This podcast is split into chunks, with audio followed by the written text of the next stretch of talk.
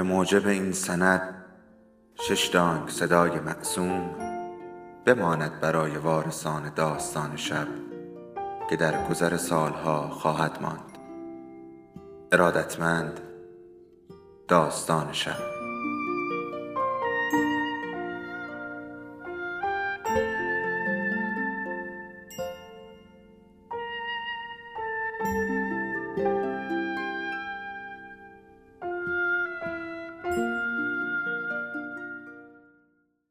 یکی بود یکی نبود.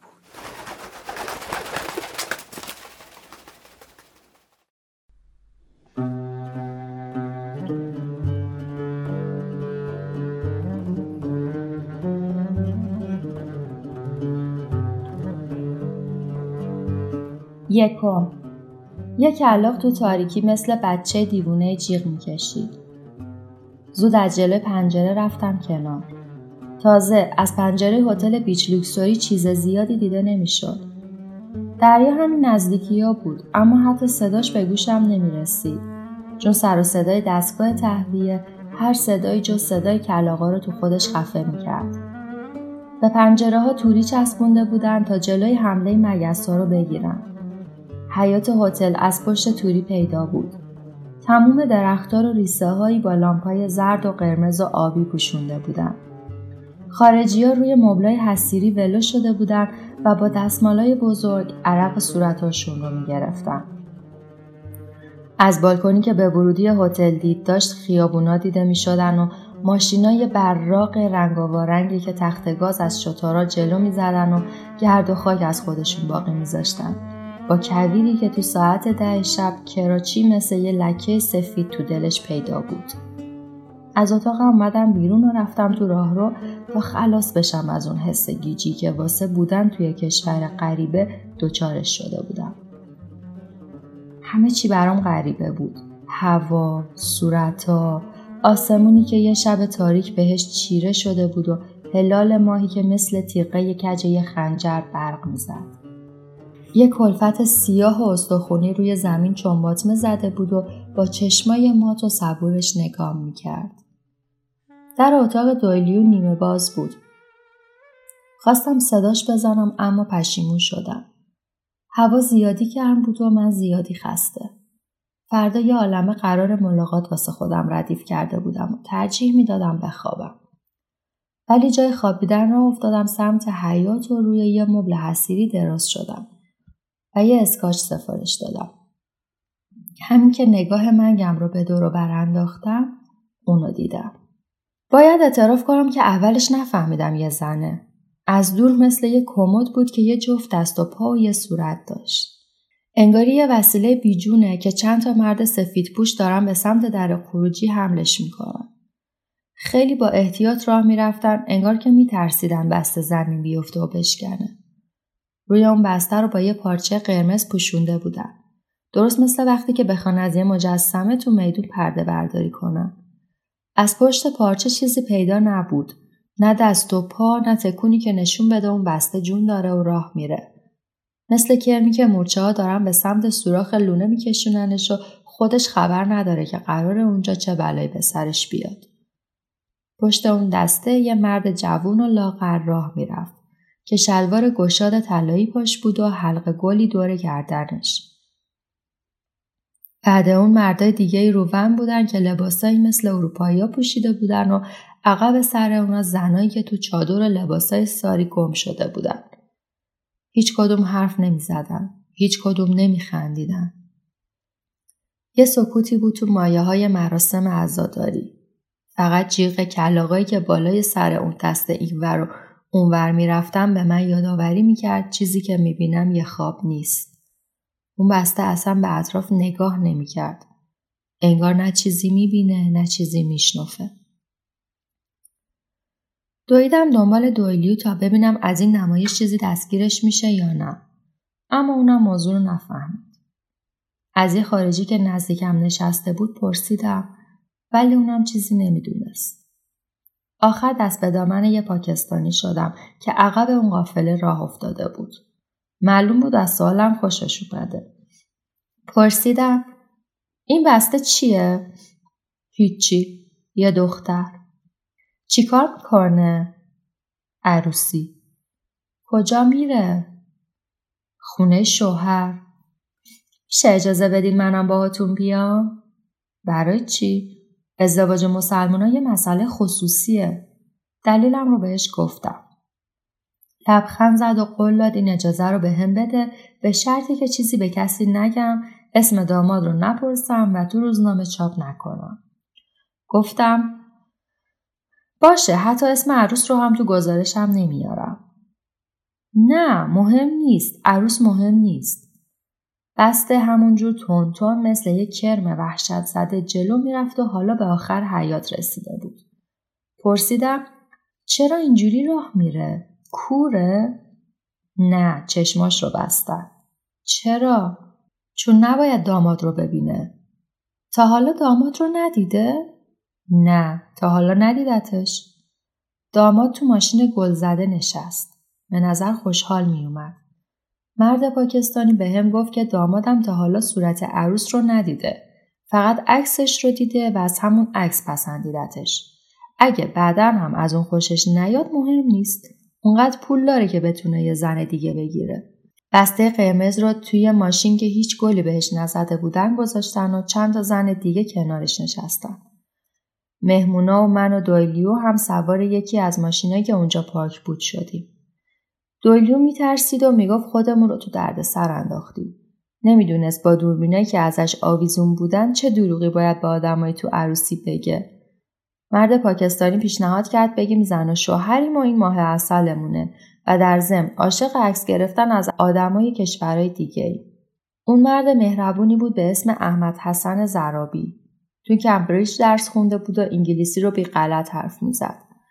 دنبال کاروان عروس راه افتادیم و از بس خیابونای کراچی شکل همدیگر نفهمیدیم کدوم طرف شهر رفتیم.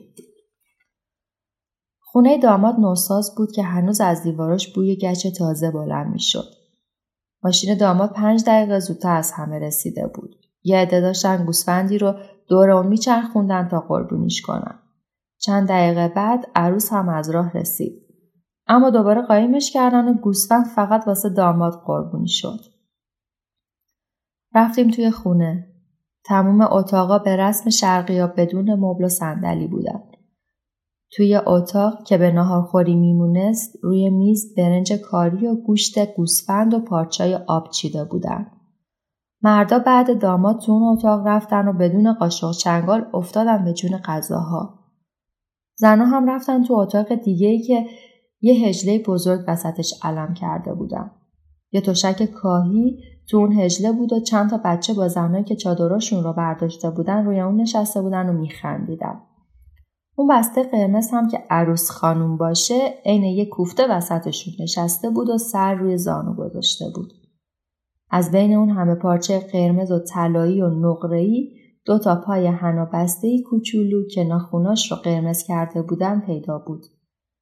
عروس گریه می‌کرد و شونههاش مثل شونه های یه قاطر زخمی بالا پایین می‌رفتن. کوچیک بود و تو خودش مچاله شده بود. اونقدر بیچاره به نظر می رسید که هر آدم منصفی قصد می کرد دستش رو بگیره و از اونجا فراریش بده. دوست پاکستانیمون گفت می‌خوای عروس رو ببینی؟ آره اگه مزاحمتی نباشه دوست دارم ببینمش. چه مزاحمتی؟ اون یه زنه. خب منم یه زنم. شما فرق می‌کنید. مثلا همسفر مردی شدین که شوهرتون نیست. ولی اون همکارمه. فکر نمی کنم چون باهاش کار می‌کنم باید زنش بشم. این دیگه به خودتون مربوطه. جدی و شوخی حرفاش معلوم نبود. به زنا دستور داد چادر عروس رو پس بزنم. زنها این کارو کردم اما نتونستم صورتش رو ببینم چون سرش رو بین زانوهاش قایم کرده بود. یکی از اونا دست جلو برد و با فشار چونه عروس رو بالا گرفت و صورتش رو دیدم. صورتش مثل بچه ها بود گندمی با آرایش قلیز مثل بچه که واسه بازی خودش رو بزک کرده باشه. به هم گفتن چهارده سالشه. یه شاره اشک از بین موجای سیاهش پایین می‌رفت. مرد پاکستانی گفت بهش بگین دلیلی واسه گریه کردن نیست. اون مدرسه رفته انگلیسی بلده. روی تاشک زانو زدم و بهش گفتم لازم نیست گریه کنه. بهش گفتم من شوهرش رو دیدم. خوش قیافه است و مهربون به نظر میاد. تنها نگام کرد و با لبایی که از ماتیک قرمز بود به پاکستانی یه چیزی گفت. از زنو پرسیدم چی میگه؟ یکیشون جواب داد می‌پرسه واقعا داماد مرد مهربونیه؟ مرد پاکستانی ساعتش رو نگاه کرد و گفت وقتشه که عروس رو به هجله ببرن. اتاق خواب تنها اتاقی بود که تمامش رو تزین کرده بودن. عروس رو بلند کردن و وسط تخت گذاشتن. چادر بزرگ رو از سرش برداشتن. تازه تونستم لباسش رو ببینم که یه شلوار ساتن قرمز و یه تونیک آبی آستین بلند بود. خوشگل به نظر می اومد. تو چشاش ترس و تسلیم آتیش بازی می کردن. دیگه گریه نمی کرد. حتی لبخند کمرنگی رو لباش اومده بود. همون موقع مادر داماد دستور داد همه از اتاق برن بیرون. حالا تو تنهایی باید منتظر مردی میموند که هیچ وقت ندیده بودش. دوباره بغز کرد و حق گریش بلند شد. سعی می‌کرد هیچکس صدای گریش رو نشنوه. مثل کسی که تنبیهش کردن اما خودش دلیل اون رو نمی‌دونه. زنها بیرون از اتاق نشسته بودن و شام می‌خورن و هیچکس به عروس محل نمیذاشت. به مادر داماد گفتم تفلک خیلی ناراحته. شاید لازم باشه باش حرف بزنیم. اون جواب داد برای چی؟ حرفایی که لازمه رو زدم. کلا عروسا تو شب عروسیشون خوشحال نیستن. خودم از سه روز و سه شب واسه عروسیم گریه کردم. تو غرب زنا موقع عروسی گریه نمی‌کنن؟ گاهی وقتا چرا؟ ممکنه. وقتی حس می‌کنن خوشبختن گریه کنن یا وقتی حس می‌کنن بدبختن بخندن. غرب با اینجا خیلی فرق داره. همه با هم پرسیدن چه فرقی داره؟ اونجا خود دخترها شوهرشون رو انتخاب می‌کنن. شما دلتون نمی‌خواست خودتون شوهرتون رو انتخاب می‌کردی؟ زنای پیشرفته به نظر می اومدن. حتی گذاشته بودن بدون چادر ازشون عکس بگیرید. اما همه مات و مبهوت همدیگر رو نگاه کردن و بعد از کمی مکس با هم گفتن نه. چرا؟ دنبال جوابی واسه این چرا میگشتن. آخرش جوانترینشون گفت اول اینکه انتخاب شوهر از طرف زن باعث تحقیرش میشه. وقتی زنی پی شوهر میگرده مجبور خودش رو زیبا و جذاب نشون بده و با نگاه های معنیدار و حرفای بی سر و ته قاپ مرد رو بدزده. این نه افتخاری داره نه نشونی از صداقت توش هست. یکی از دوستای انگلیسی من برام تعریف کرده که زنای اروپایی چجوری شوهر پیدا می‌کنن. به نظر من کار خسته کننده و احمقانه ایه. زنها واسه اینکه به دل مردا بشینن مجبور میشن خودشون رو بهتر از اون چیزی که هستن نشون بدن و وقتی نظر طرف رو جلب می‌کنن به همین روش کلاه برداران ادامه میدن تا به چنگش بیارن و بعد از تحمل این همه دردسر ازدواج می‌کنن. ولی بعد از ازدواج دیگه دل و دماغ نقش بازی کردن ندارن و اینجاست که گند کار در میاد و ازدواج به طلاق ختم میشه. واقعا همینجوریه که من شنیدم. تقریبا میشه گفت اغلب اوقات اینجوریه. خب زنها همیشه موفق نمیشن مرد مورد علاقهشون رو به ازدواج راضی کنن. همه با هم پرسیدن راستی اون وقت چی میشه؟ هیچی. باید از اول شروع کنن و دنبال مرد تازه ای بگردن. زنها به قیافای متعجب به هم نگاه کردن. یکی از اونا گفت من که نمی‌تونم واسه خودم شوهر پیدا کنم. دخترای جوون به قدر کافی عقل ندارن. این پدر و مادرن که درست فکر می‌کنن و شوهر خوبی رو واسه دخترشون نشون می‌کنن. من سال دیگه که دبیرستان رو تموم کنم میرم خونه شوهر. راستی تو قرب ازدواجه که از روی حساب کتاب باشن وجود ندارن؟ چرا؟ بعضی وقتا. حتی گاهی تو بعضی روزنامه ها مجله ها آگهی میدن یا به آژانسایی که مخصوص این کارن سر می‌زنن. چه کار زشتی. گاهی هم خودشون تصمیم می‌گیرن و همسرشون رو انتخاب می‌کنن. ما به این ازدواجا میگیم ازدواج عاشقانه. اون وقت این عشق تا آخر زندگیشون ادامه داره. گاهی آره اما اغلب از هم خسته میشن و کار به جدایی می‌رسه و تنفر جای عشق رو می‌گیره. چقدر عجیب. اصلا چه نیازی است که زن و شوهر عاشق هم باشن یا از هم متنفر؟ صدای گریه عروس آروم شده بود و فقط گاهی صدای بالا کشیدن دماغش شنیده می‌شد و آه و ناله های زیر لبش. رفتم تو اتاقی که مردا گوش تا گوشش نشسته بودن. احمد حسن زرابی بهم خبر داده بود چون یه زن اروپایی هستم می‌تونم برم تو اون اتاق. زرابی کنار داماد نشسته بود و داماد انگاری واسه رسیدن به عروسی که تنها تو اتاق مشغول زار زدن بود عجله نداشت.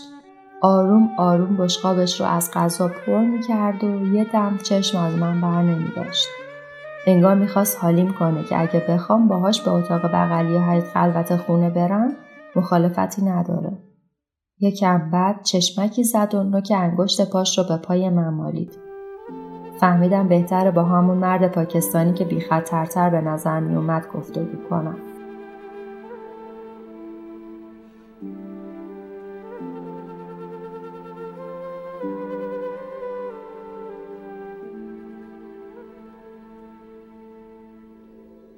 داستان شب بهانه است.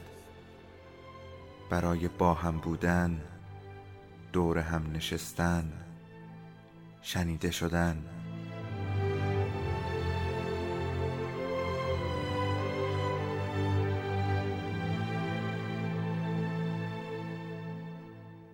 صدای افسانه ها رو میشنویم.